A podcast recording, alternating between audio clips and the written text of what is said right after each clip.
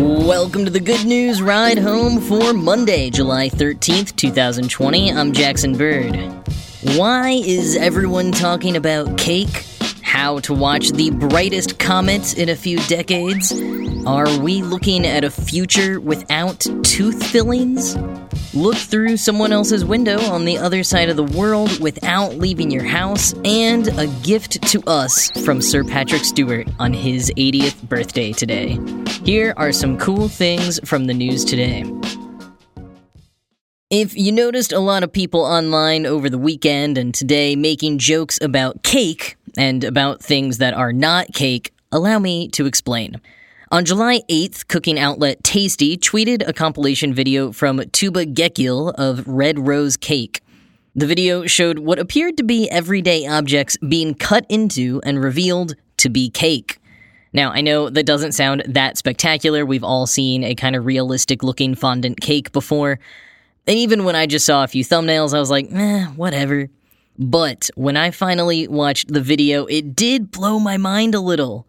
Some of the items featured included a potted aloe vera plant, a push bottle of lotion, used soap with bubbles, toilet paper, a steak dinner, even a crock, like the shoe. Even if you know that they're cake, it's still a little mind bending to watch.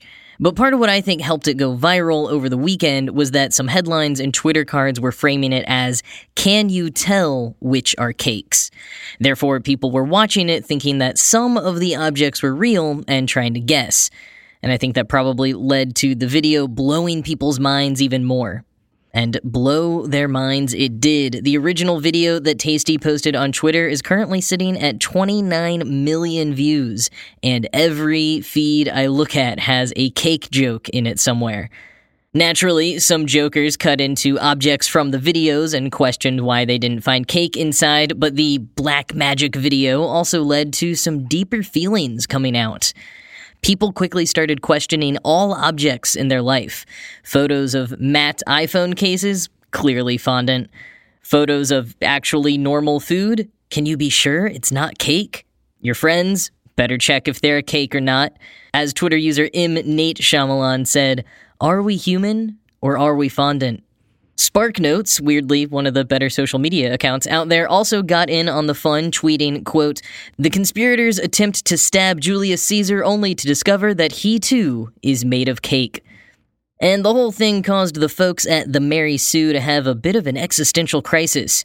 Quoting their article on the cake affair, these cakes, while stunning, are not the tastiest. They are finely crafted globs of fondant and sculpting chocolate that focus more on illusion than flavor, unless you're really into fondant, in which case, you do you. Is it any surprise then that cakes that are all about appearance are dominating social media? Are we not all illusion cakes online, flaunting our insta ready lives and accomplishments while keeping our dry, overbaked insides under wraps? Should we not cast aside our cloaks of brightly colored fondant and reveal our true selves, and in doing so forge an authentic connection with one another?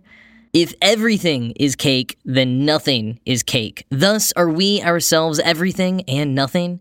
Do we contain multitudes, or are those multitudes merely endless layers of cake? End quote. That's some heavy stuff. If you haven't seen it already, you can check out the link in the show notes for the cake video if you dare.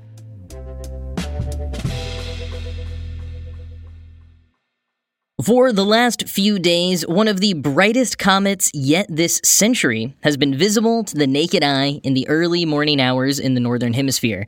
And starting today, you should be able to see it in the evenings. Comet C 2020 F3 Neowise will be visible between the stars of the Big Dipper, roughly, looking west northwest shortly after sunset. While you might want a pair of binoculars to spot it initially, after you've located it, you should be able to see it with the naked eye. Granted, you're not in an area with too much light pollution. Quoting the Washington Post, the comet was named after the NASA satellite that discovered it, the Near Earth Object Wide Field Infrared Survey Explorer, or NEOWISE. The comet will make its closest pass near Earth on July 22nd, but no need to fret, it will still be 64 million miles distant. The comet's infrared signature was enough for NASA scientists to estimate it at about three miles in width. They believe the comet is composed of materials as old as the solar system. End quote. And quoting the Smithsonian, Neowise flew just inside Mercury's orbit on July 3rd, passing very close to the boiling hot surface of the sun. As it flew by, the sun's heat cooked some of the comet's icy layers, causing parts of its surface to fall behind the comet in a trail of debris. Now, the comet is moving past Earth as it travels on its elliptical orbit further into the solar system, with a long, glowing trail of dust and gases in tow. End quote. While you may need those binoculars or a telescope to really see that glowing trail of dust and gases, the central core will be visible unaided. And plenty of folks have already spotted the Neowise comet over the weekend, including the astronauts on the International Space Station and a photographer at Stonehenge. You can see photos and videos of those at the link in the show notes.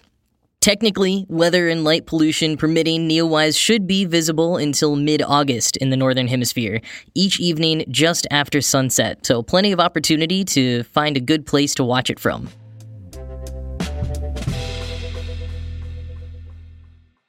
So here's what could be some really good news. In a few years, tooth fillings may be a thing of the past. Scientists have developed a liquid solution that regenerates damaged tooth enamel by basically growing it back. Because that's the frustrating problem with tooth enamel. It doesn't grow back, you don't ever get any more of it. It's formed when cells called ameloblast secrete proteins, which harden into the external coating we know as enamel. But those ameloblast cells are only present when teeth are developing, not once they're mature, so once your enamel starts eroding, you're out of luck. Damaged and eroded enamel leads to tooth decay, which is the cause of a myriad of issues affecting literally billions of people around the world. Trying to artificially create that mineralization process has been done in a lot of different ways by scientists before, but the team behind this latest development say that previous attempts have failed because the exact complex structure of the enamel was never before replicated successfully. Now it has been. Here's how the team at the Zhejiang University did it, quoting Science Alert. The achievement, which the team is billing as a world first, required a new kind of calcium phosphate ion clusters, or CPICs, measuring just 1.5 nanometers in diameter, about one billionth of a meter. These tiny particles were then stabilized in an ethanol solution with a chemical called triethylamine, which prevents them from clumping together. When their gel like material was applied to human teeth donated by patients, the ultra small clusters successfully fused to the fish scale like structure of native enamel, replicating the coating of the tooth with an indistinguishable and equally hard repair layer that developed to a thickness of up to 2.8 micrometers within 48 hours. And while that's hundreds of times thinner than a full layer of natural tooth enamel, the team thinks that repeated coatings with their CPIC solution could effectively thicken the artificial enamel and that further refinements to the material could augment its thickness. End quote. There are concerns that the triethylamine is toxic, which would be the main reason that this would not move forward as a replacement for fillings, but the team says that it evaporates in the ethanol and is not a risk. They're currently testing the process on mice and hope to move to human clinical trials in one or two years. But even if it all goes well, it will still be several years before we see this rolled out as any sort of regular practice. So until then, keep brushing and practicing preventative measures so that you won't even need this fancy new enamel regeneration procedure.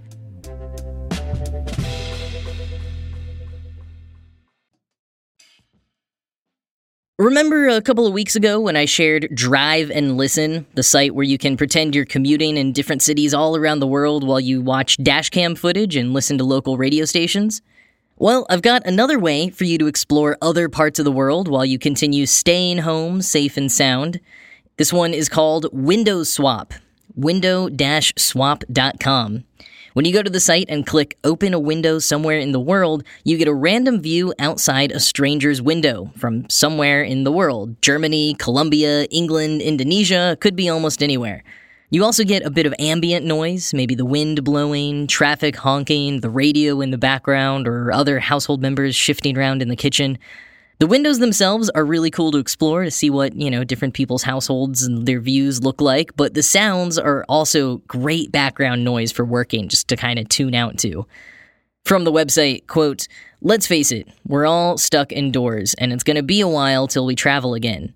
Windows Swap is here to fill that deep void in our Wanderlust hearts by allowing us to look through someone else's window, somewhere in the world, for a while. A place on the internet where we all travel hungry fools, share our window views to help each other feel a little bit better till we can responsibly explore our beautiful planet again. End quote. It was created by wife and husband Sonali Ranjit and Vaishnav Balasubramaniam as a quarantine project and originally filled with views from their friends' houses, but is continually growing as more people submit their own.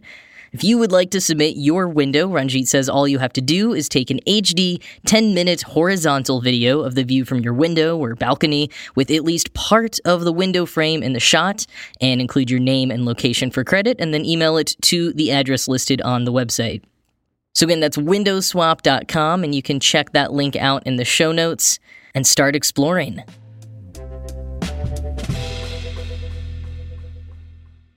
Ending today with a nice, calming performance from Sir Patrick Stewart. You may be aware that Sir Patrick Stewart has been slowly working his way through Shakespeare's sonnets during quarantine, performing about one a day on his Twitter and Instagram profiles. It all started back in March when he posted a video of himself reading Sonnet 116, objectively the best of Shakespeare's sonnets. The slow, deliberate performance from the veteran actor was apparently exactly what all of us literature and theater nerds needed to soothe our nerves back at the start of the pandemic because his reading went viral and led him to keeping it up, starting back at sonnet number one and proceeding from there. He hasn't read a sonnet every day, but close to it, and yesterday he hit sonnet number 80. And coincidentally, today is his 80th birthday. As he notes, we're a little over halfway through Shakespeare's 154 sonnets, so if this is your kind of thing, it's not too late to join in for the remainder of them and, of course, watch the backlog. So maybe you can send him a birthday message on Twitter or Instagram. You know, 80 is a big milestone after all, or just celebrate by watching some old Next Generation episodes tonight. And to play us out for the day, here is Sir Patrick Stewart.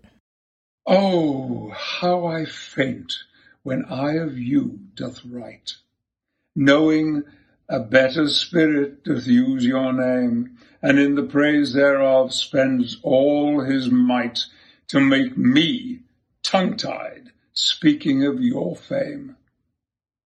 But since your worth wide as the ocean is, the humble as the proudest sail doth bear, my saucy bark, inferior far to his, on your broad main doth wilfully appear.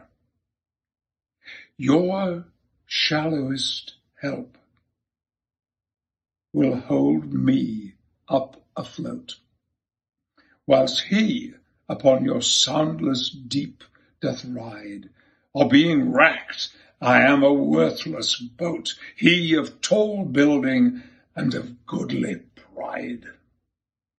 Then, if he thrive and I be cast away, the worst was this.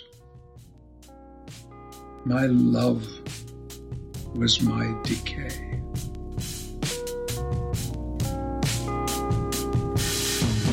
And that is it for today. As always, this show was produced by Ride Home Media. I'm Jackson Bird. I hope you have a good rest of your day, and I will talk to you tomorrow.